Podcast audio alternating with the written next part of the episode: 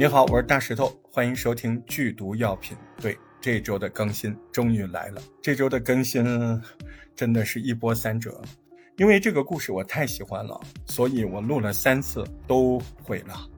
呃，我一直到今天，今天也是星期天了，就应该今天发出来的。嗯，我就告诉自己，我要心理调节了，我不能过于追求怎么怎么好了。嗯，那可能是虚幻的，我自己什么水平，我就照着说吧。对吧？心理问题要解决，这到底是个什么故事啊？这是一本非常特别的书，这本书的名字就挺特别的，叫做《仿生人会梦见电子羊吗》。这本书可是大有来头，它是一九六八年的科幻小说。呃，我们经常现在说一个词儿叫赛博朋克，那我告诉你，赛博朋克可真的首先是出现在科幻小说里的。这个风格是从科幻小说慢慢在影响到后世流行音乐、视觉、电子游戏种种。关于赛博朋克，我们在节目最后还会聊一下。我现在着急跟您说这个故事。这个科幻故事呢，它是六八年写的，呃，那它科幻的是什么时代呢？科幻的是二十一世纪初，那不就现在吗？对。但是好像这个小说科幻的有点太猛了。你看，此刻的地球虽然有核战争的危险，但是好像还没有真正的开打过核战争。但是在小说里，二十一世纪初，人类已经经过了一场核战争了。当时这个核战争就残留了巨大的核污染，这些核污染给地球带来了非常大的伤害。让人们终日生活在那种阴暗、潮湿，还有紫外线很刺眼的这种环境当中，核辐射到处都在弥漫，让各种物种啊、植物、动物都快灭绝了，人也住不下去了。那这个时候，各国政府就开始鼓励太空移民，还挺优渥的，给每个移民者呢配一个工具人，啊，这工具人就是仿生人，这机器人的意思。那个时候的机器人。它已经有一定的水平了，不是你想的那样，啊，那时候机器人水平很高了。你比如说，在小说中，美国洛杉矶的泰瑞公司，它研发出的仿生人，就是当时地球上最高的水平。这种仿生人，它跟人类有相同的外表、智力，哎，注意啊，肌肉、骨骼、血管、神经，明白了吧？它不是我们想的那种阿童木啊！你一脚踢过去，肚子炸开了，里面是电线是电池啊！小刀一拿，啊，里面都是铁，那不是的。小说中的这个时候的仿生人，他就是推到医院，你 X 光你测他，你都测不出来，太真了，跟真人一模一样，很容易混淆。由于这个原因，所以当时仿生人在地球上是不允许使用的，在地球公开被宣布是违法违禁物品，那就跟毒品似的，对吧？那怎么用呢？只能在外太空、外星球从事各种劳动生活，帮助那些移民太空的人啊更好的生活。虽然说是鼓励太空移民，而且也有好多好多人真的就移民了，还是有一小部分人。他们眷恋地球，他们不愿意移民，他们就留在地球生活。虽然地球上已经没几个人了，整个城市高楼大厦都空荡荡的。哎，在这些空旷的城市里面，在那些没人儿的高楼大厦里面，那这些残留的这些人呢，他们就聚居。啊，为什么要聚居呢？因为人太少了，需要在彼此的存在中获得慰藉，要不然太孤单、太孤独了。这些人都有一个共有的梦想，他们都幻想着某一天，啊，太阳能够重新照耀大地，地球能够慢慢的疗愈，恢复原来的样子。但是现实是什么呢？现实的地球现在整天都是阴雨、黑暗。如果你经常的在那种暗无天日的环境当中生存，你会得抑郁症的，对吧？所以在当时地球那个生存条件。那么过日子，那会人会绝望的，怎么办呢？当时的人们，他们就使用两个工具，一个叫共鸣箱，一个叫情绪调节器。这个情绪调节器挺容易理解啊，什么东西呢？是一个机器呗，你带在身上，啊，跟空调似的，哎，它上面有很多按键选择，哎，平静的，你选，哎，你心情就开始平静，甜美的、浪漫的、兴奋一点、乐观点，各种按键你就按呗。那这个共鸣箱，哎，这东西就有点悬了。共鸣，这不是人类的情感吗？人类互相之间有共鸣啊。箱，那是个箱子。对，这个神奇的箱子呢，嗯，它有点悬啊。这个东西，它是有点宗教色彩的这种感觉，这是我个人读这个书的感受啊。哎，说到这个神奇的箱子。你必须要说当时地球上一个神奇的人，这个老爷子呢，他有点像这个耶稣、呃释迦牟尼啊这种精神领袖这种感觉，啊，这个墨色老人，相传他有起死回生的能力，非常的传奇，而且呢，更奇怪的是各国的政府都在追杀这个人，哎，就是抓不着，也不知道为什么，但是呢。这个共鸣箱里面，墨色老人他就有一段影像在里面。这段影像你能看到什么呢？你能看到，首先是一个巨大的坟墓，这个坟墓里面堆满了死尸和枯骨。这个墨色老人就在堆满了死尸和枯骨的坟墓中，奋力地向上攀爬。他全身伤痕累累，他的表情是孤独、艰苦的。这种墨色主义呢，就代表了当时人类的一种共情。墨色主义的追随者们，只要抓住这个共鸣箱的手柄，他就能够共享彼此的情绪，共同的进入到墨色老人营造的那个人生攀登的那种情景当中，去切身的感受那个痛苦、那个坚韧。嗯，不难理解啊，感觉好像是一种心理治疗，一种融合这种感觉。当时的人们似乎只有通过这样的融合的治疗，才能够在核战争之后那种地球上无望的生活中，感受到互相的存在，感受到只有人类才会有的这种鲜活的情感。但是呢，我们这个故事的男主角李克，他就不喜欢用共鸣箱，啊，他更习惯用呃情绪调节器，哎，按到哪儿就是哪儿，简单易行。这个李克呢？他是一个警察，但是他不是普通的警察。这类警察有个特殊的名称——银翼杀手。银，银色的银，翼就是翅膀。银翼杀手是干嘛的？他们的工作是专门去猎杀偷渡到地球上来的仿生人。哎，他们就是专杀仿生人的。前面我们说了，仿生人在那个时候的地球是不允许存在的。你不要以为这个工作简单，这个工作特别难，难就难在你怎么鉴别仿生人跟人类唯一的区别，就是有没有同情心，有没有共情能力。无论是对待人、对待动物，还是对待他们同类，仿生人是绝对自私、绝对冷漠的，而我们的真实的人类有怜悯心、有道德感。你看，在那个时代，人类还会同情所有在核战争的那个环境之下挣扎的各个物种，因为核辐射，好多物种都已经灭绝了或者濒临灭绝了。对，那个时代真正的动物那是非常贵的，你别像现在，呃，养个猫养个狗，那个时候一般人是买不起的。我们男主角就偷偷的养了个电子羊，就是仿真的，他都不好意思让人家知道。呃，羞于让别人知道，因为不是真的便宜货啊，所以呢，他也想多接一些任务啊，多杀几个仿生人，那不就多挣钱？哎，他就可以买一个真正的宠物嘛。机会很快就来了，还不是一个机会，是一批。怎么回事呢？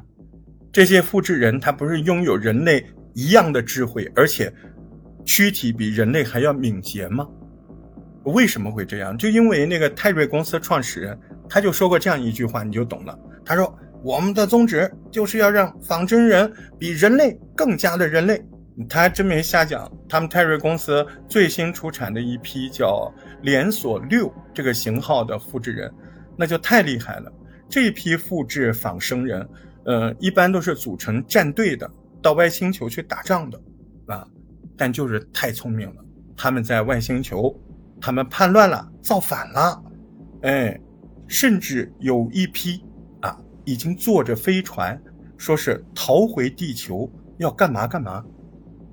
哎呦，这个地球一下知道这个消息，赶紧宣布，哎，只要看到仿生人，必须要处以死刑。这李克不就接到任务了吗？他接到任务很兴奋，也很头疼，就是因为那个原因嘛。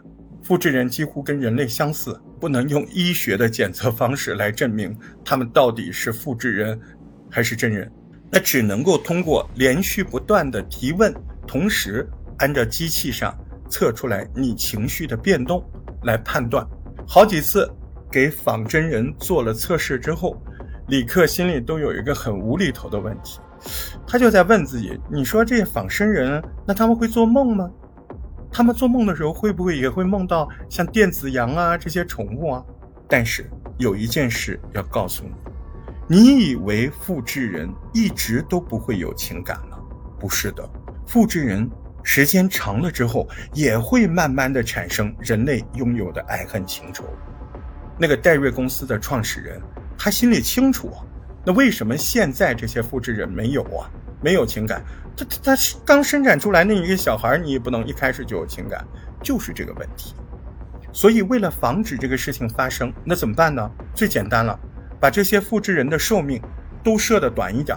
所以现在戴瑞公司的创始人把所有的仿生人的寿命设定只有四年，也就是这个原因。那些仿生人这回杀回地球，就是要来找戴瑞公司，找到科学家来延长自己跟同伴的寿命，把那个设定给解除掉。那得到这个任务之后，立刻那首先肯定是要去戴瑞公司嘛，他们最危险嘛。哎，他去到了戴瑞公司总部，也见到了这个创始人。这个创始人呢，他很好奇，他觉得你们难道不知道这个东西很难分吗？啊！你们就那么问问问题，靠谱吗？来，我们试试呗，试试就试试呗。那这个老总呢，就把自己的美女秘书叫 Rachel 啊，一个短头发、黑色的一个瘦瘦的女的，哎，就让女秘书来测试一下。那立刻就把专用的设备啊给 Rachel 带上，然后观察她脸部的毛细血管是不是扩张啊，情绪引起的这种生理变化呀。那不是就这么观察的，是一边问问题一边观察，啊，问很多生命的情感的、道德的，甚至有一些啊血腥的案例啊、悲惨的案例啊、恶心的案例啊，哎，但是问的过程中，这个 Rachel 对答如流，哎，心跳也不加速，情绪非常平静，那这个标准就叫反应极其冷漠，对吧？那答案是什么？这女秘书有问题啊！通过现在测试，这个女秘书是个货真价实的仿生人。但是让立刻很好奇的是，她这个仿生人跟别人不一样啊。这个 Rachel 她怎么自己不知道自己是复制人呢？一般的时候，如果测出来，哎，这些复制人，他这个思想他会告诉你他自己是复制人。这个 Rachel 他没有，哎，他很好奇，他就问这个创始人，这个 Terry 公司。反而很开心。这个创始人说：“哎，你们还真发现他是一个这个复制人啊？那我告诉你，他为什么会这样呢？就这个 Rachel，我们在他身上用了最新的技术。什么技术呢？很简单，给他植入了真人的记忆。哦，原来他现在脑子里那些记忆是一个真人的记忆。那他当然深信自己是人类啊！啊，虽然是这样的答案。”但是舆情测试是有效的，对吧？所以这个捕杀行动就开始了。啊，一开始立刻就有惊无险的解决了两个冒充警察的仿生人。哎，这两个很容易，哎，没什么手段，很快就解决了。接下来这个就有点问题了。这个名单叫鲁巴 （Luba），是一个歌剧女演员。啊，那立刻就来到她上班的地方。这个歌剧女演员，她当然在歌剧院上班嘛。来到这个剧院，一来到剧院正在演出，看到那个灯光下，这个叫 Luba 的正在台上唱歌，哇，唱的真好啊！也不是说她是个什么美女，就是很舒服、很优雅这样一个女性。最重要是她那个声音特别舒服。哎，怎么比喻？就有点蔡琴那个意思啊，也不是大美女，但是很舒服，唱的歌呢很轻松的那种感觉，很有磁性。可以说，立刻就被她的这个歌曲、她的嗓音惊艳到了。哎，立刻甚至在怀疑你这个资料是不是对呀？这这有可能吗？对吧？我反正抓了这么多年，我没抓过这么会唱歌的仿生人。表演结束之后，那立刻就来到后台，哎，他就跟卢巴说：“我们要做这个测试。”这个卢巴非常机敏啊，一直跟他聊聊，哎，聊得很舒服，谈吐很优雅。这个立刻面对这样美丽优雅的女性。哎，聊得也很舒服，有点走神，甚至也不知道为什么老是想那个 Rachel，就那个女秘书，那一时手软，哎，走神期间，这个 Ruba，他可精了，他趁机逃跑了，不见了。但是当时地球人少，信号也足，马上就查出来，这个 Ruba，也不知道他是不是逃跑还是故意的，反正呢，他现在在博物馆，那立刻就。飞快地赶到博物馆，这个优雅的歌剧女演员 Ruba，这个时候正在全神贯注地看着一幅画。这幅画是个抽象派的画，很优雅，很鲜艳，非常有艺术的张力。立刻很快走到 Ruba 的身边，这个 Ruba 认出来立刻。Ruba 心里清楚，他是警察，他是银翼杀手，他是要来消灭自己这个仿生人的。所以那一刻，Ruba 的眼神在一瞬间就暗淡下去了，就像生命在刹那间像花一样就枯了。Ruba 脑子很清楚的，他不抵抗的，他坦坦率率的承认了自己就是个仿生人，而且很优雅的随着尼克离开。在离开博物馆的时刻，李克也不知道为什么，他去买了一本。卢巴喜欢的刚才那个画家的画册，而且把这个画册送给了卢巴。卢巴在警车上跟他聊，他说：“真人总是有一些让人感动的地方，是我们仿生人永远都做不到的。我作为一个仿生人，我真的不喜欢仿生人。自从我来到地球之后，我所有的快乐，就是在完全模仿真人，做真人该做的事情。”每次我在舞台上，我唱歌，我表演，我看到下面的人在欢笑，在鼓掌，我就好快乐。我就想表现的跟真人一样，有思想，有冲动。我模仿这样的真人，对我来说就是一种更高级的生命的形式。听了这些话，立刻不知道怎么回答，因为时间就快到了，要行刑了。立刻很复杂，他闭上双眼。抬起激光枪，手很抖，还是扣下了扳机。砰一声，卢巴中枪之后，在地上扭曲，放声的尖叫。那个动作就像，就像博物馆那幅抽象画一样，那种尖锐的痛楚、哭喊的回声，就像就像一层层那种波纹，冲开周围的空气，无形的在空气中散发。立刻完成了他的任务，然后沉默地烧掉了刚才给卢巴买的那个画册，烧得很仔细，一丝都不剩。一边烧，他一边想：那么美妙的声音，以后再也听不到了。卢巴唱得真好，这样的天才怎么会是社会的负担呢？立刻想不通，他觉得如果存在就是威胁，那为什么当初要制造他们呢？想着想着，回到家中。局长打电话来说：“嗯，任务完成的很好，希望立刻乘胜追击，将剩下来几个仿生人一举歼灭。早晨两个加上 Luba，那么他一共五个嘛？那还有两个仿生人啊。那这两个仿生人现在就躲在郊区的一个小楼当中。立刻这个时候他感觉到很疲惫，但是他今天很奇怪，他没有开情绪调节器的念头。”哎，今天他反而想试一试共鸣箱。他走向共鸣箱，握住了手柄。哎，墨色老人真的在他脑海中出现了。而且是出现在一片荒野之中。墨色老人脸上饱经风霜，眼里面满含着痛楚，还有疲惫，还有悲伤。老人就低沉地对他说：“说，你必须要继续前行，你明白吗？”李克摇头说：“我不明白，我一点儿也不明白。我需要你的帮助。我要是明白，我怎么会来用这个呢？”墨色老人微微一笑说：“你看，我连自己都救不了，我怎么救你啊？这个世界上没有什么救世主。”那立刻就说：“那这个共鸣箱还有这种融合，这是为了什么？那你又为什么在这儿出现？这又是为了什么呢？”墨色说。只是为了让你知道你不孤单呢。只是为了让你知道这个世界上还有人比你过得更苦啊。不管去哪，我们就得做一些可能自己不愿意去做的事，哪怕你觉得是错事。这是生命的基本条件，它要求你违背自己认知的身份。也许这就是造物的缺陷。可能整个宇宙都是这样的。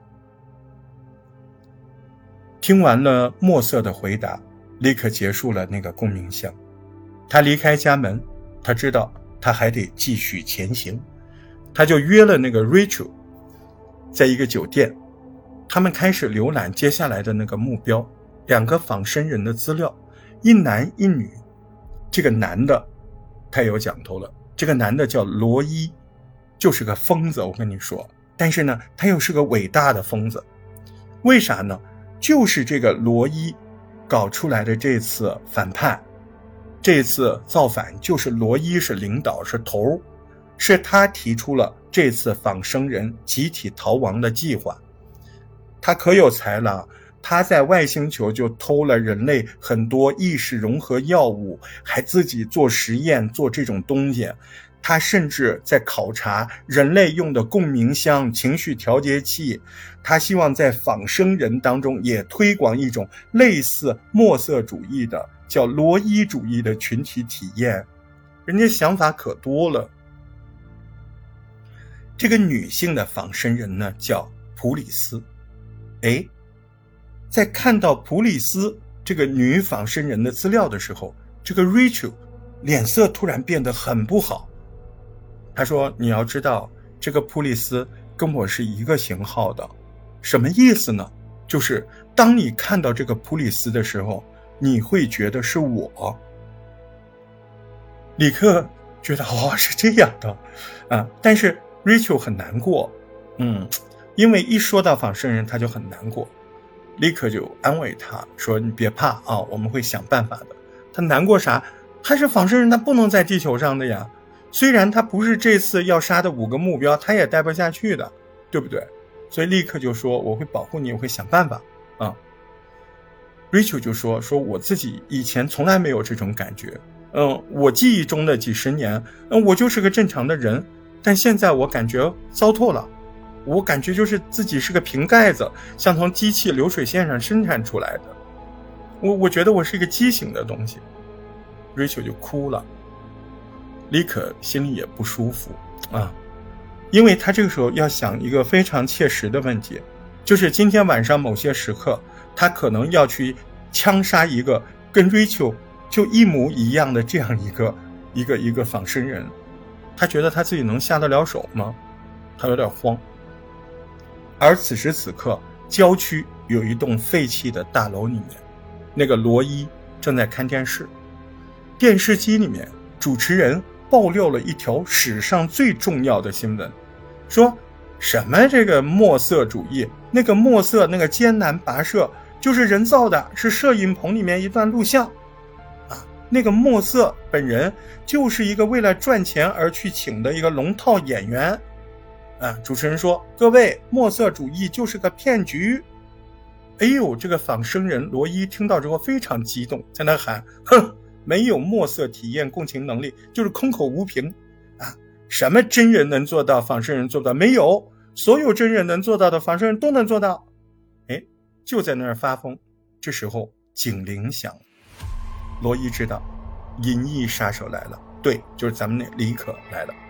李可走进了公寓楼，阴影当中，遥远的好像有一个人就在等着他。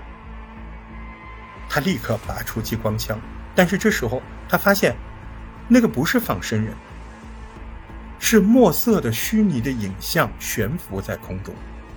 墨色在那个悬浮的影像中对立刻说：“就在此时此刻，他们之中有一个就在你身后。”而且是最难对付的那个，你必须先干掉他。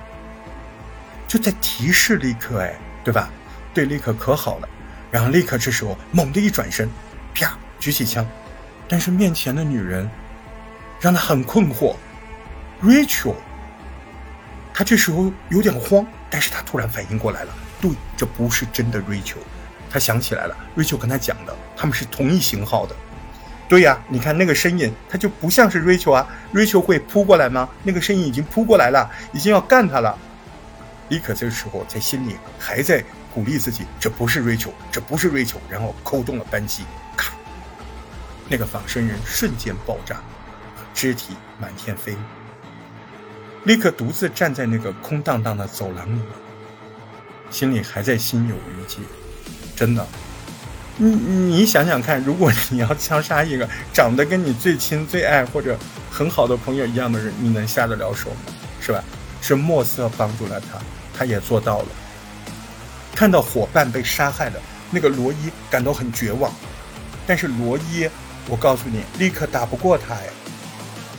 他上来就把立刻给打伤了，而且生生的把立刻的手指都给掰断。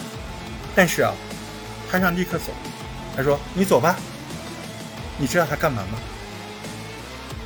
他就是想猫捉老鼠，他根本就瞧不起立刻，他觉得人类都不如他。但是这时候有个问题，时间到了。什么时间到了？罗伊自己仿生人有寿命时间呢。突然，罗伊感觉到不得了，自己的。出厂设置那个寿命即将要到期了，他很冷静，他马上找了一个钢钉，插到自己的肉体的手中，刺激神经。然后呢，他干嘛呢？他继续追杀利克，他又去追利克。这个利克还在那个被他追的，在高楼上跑来跑去，最后还是被罗伊追上了。而且，李克逃跑的时候差点掉到楼底下，罗伊还把他手给抓住，又把他救上来，救上来又让他跑。罗伊之所以想杀掉利克，还一次次又放过他的原因，就是因为罗伊想让利克也体验一下仿生人天天被人家追杀的那种痛苦。他不止一次的想，既然人类赋予了我们仿生人生命思想，那为什么只赋予我们这么短，只有四年的生命啊？他内心感觉到仿生人生命的渺小和无助。不管他怎么想，时间就到了。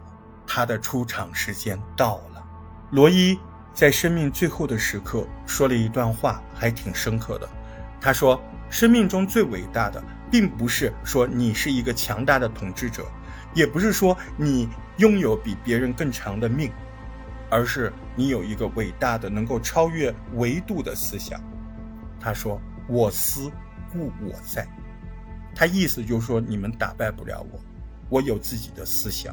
我生命消亡了，也会活在你的记忆里。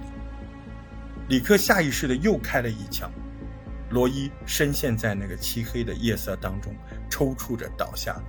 那倒下去，就像一袋满满的冰一样，脆弱的轰然倒塌。一切都结束了。李克对自己说：“对我必须要做事，哪怕是错的。”我从一开始做的事情，也许都是错的。他感觉有些喘不上气。你看，这一天，他连着杀了五个仿生人，起码这是他以前没有曾做到过的事。这一刻，他真的情绪有点受不了，他有一种想逃离的心情。他开着车，飞奔向呃城市的北面，那边是没有人居住的荒凉的地方。在灰蒙蒙的大地当中，他将车停在山坡之下，向山头艰难地爬过去。他爬的时候感觉到身上很重很重，自己的身体又痛又累，这种身体的痛楚让他莫名的流下了泪水。他脸上的冰凉的泪水让他好像清醒一点。他对自己有一些愤怒，有一些鄙视。他吐了口唾沫，他明白那个唾沫是吐向自己的，然后继续爬。那个山既孤独又陌生，没有任何的动物、植物、人，没有，只有他自己。立刻感觉自己被什么说不清道不明的东西打败了，那种东西很奇怪，那种模糊的虚幻的厌倦笼罩了他的心灵，他好像什么都看不见，他好像什么都记不住，他也不愿意看见，他也不愿意记住，他希望。快忘记吧，快忘记吧！他希望这一切尽快的淹没在记忆的尘埃中。突然，他朝着天空大声的喊：“墨色，墨色，你在吗？在吗？在吗？”那个山间的回音跌宕，视野也很空旷。他的脚下只有自己的影子，墨色没有出现，但是墨色也从来没有离开过。平静之后，立刻觉得自己应该走了。他回到家，脸色困倦，感觉他经历过了千军万马。他终于看到了卧室，一头砸进了混沌的睡梦之中。这部小说就到这儿解说完了。但是呢，这个故事里，仿生人想要摆脱奴役，过上与普通人一样的生活。但是却不被真实人类所接纳，矛盾的关键又回到了立刻最初那个无厘头的问题：对呀，仿生人会做梦吗？如果会，他们会梦见电子羊吗？他们会梦见那些与他们相似的非自然的存在吗？他们会真的一步步产生机器所不能制造的共情吗？共情是人。是咱们人心里面必不可少的元素。对于我们现在的人来说，那个墨色老人也许是假的，但是那个墨色主义不是真真切切都存在的吗？每个人都需要感同身受，每个人都需要知道在无尽的苦难中寻找人生的意义。你就仿生人来说，他们也许。根本没有办法体验墨色的融合感，他们也没有办法理解人性究竟是什么。但是你要知道，他们虽然暂时不能，并不代表他们不渴望吧？你想想，那个唱歌剧的卢巴小姐，她急切的模仿；你想想，那个疯狂的 Roy，他希望有他的体系，他的事业。还有那个 Rachel，被人家植入了真人的记忆。这一切的一切，不就表明他们其实也正在努力的改变自己，努力的学习，成为真正的、更好的、鲜活的人吗？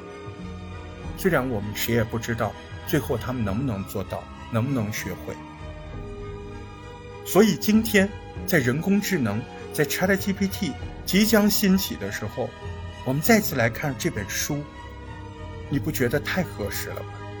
我们这时候太需要去思考这些问题了吗？因为这些问题已经越来越逼近我们。那个墨色老人就在不远处了，我们也可能会遇到未来的 Ruby、Rachel、Roy。人工智能都已经能帮我们写提纲了。这也就是我录这个节目录了好几次的原因，因为我希望我说的好一点。啊，但我现在也想通了，啊，当你真的开始觉得自己能看懂这本书的时候，嗯，就释然了嘛。这本书的作者菲利普·迪克是美国著名的科幻小说作家，写了好多好多的书。仿生人会梦见电子羊，一九六八年。你在哪儿啊？我可能还是个小分子，对不对？一九六八年，这本书就出来了。在一九八二年，这本书就拍成了电影，电影叫《银翼杀手》。你说这么好的书拍成电影，一定大受欢迎吧？是大受欢迎，但是不是你想的那样。刚拍成电影，八三年的时候，接下来好几年，这部电影就被骂得狗血喷头。嗯，为什么？大家都不接受啊，觉得太超前了，你知道吗？对。超前的人就是这样，他们太优秀了，普通人接受不了。这本小说还有电影《银翼杀手》，一直过了十几年，才被当今社会的人奉为科幻小说的圣经。而正是这部《仿生人会梦见电子羊》，成功的开拓了 cyberpunk 赛博朋克的风格。对，最早的赛博朋克是从科幻小说出来的。在科幻小说里面，好比这部《仿生人会梦见电子羊》这部小说里面，你会发现它的场景就是孤单的、清冷的、落寞的，啊，就是你看似很高级、很科技，但你人生的价值却很卑微、很凄凉。对啊，这就是赛博朋克。所以，从科幻小说开始，后世啊，从电子音乐到游戏，到各种现代设计的视觉冲击的画面，这样就一路开启了赛博朋克。今天这本书就说到这儿。我每次说到这个后半节，情绪都很荡，我也在克制自己。你们也知道，我一般录的时候，真的就把你们当朋友。嗯，我我不是那种一段段录的，我就是一杯茶或者一杯咖啡，然后在话筒前，我告诉自己，你就是我朋友，我在跟你讲这个事儿。嗯，当然我还有一个小小的承诺，就是这本书它有续集，哎。有空的时候，我会再跟你说说《银翼杀手二零四九》的故事。这个周末我就给你录这个故事了。如果你觉得这个故事还行，或者想鼓励一下我，无论是留言还是打赏，大石头都非常的感恩。啊，急切的希望看到您的反馈。那剧毒药品，感谢您的收听，下回再见。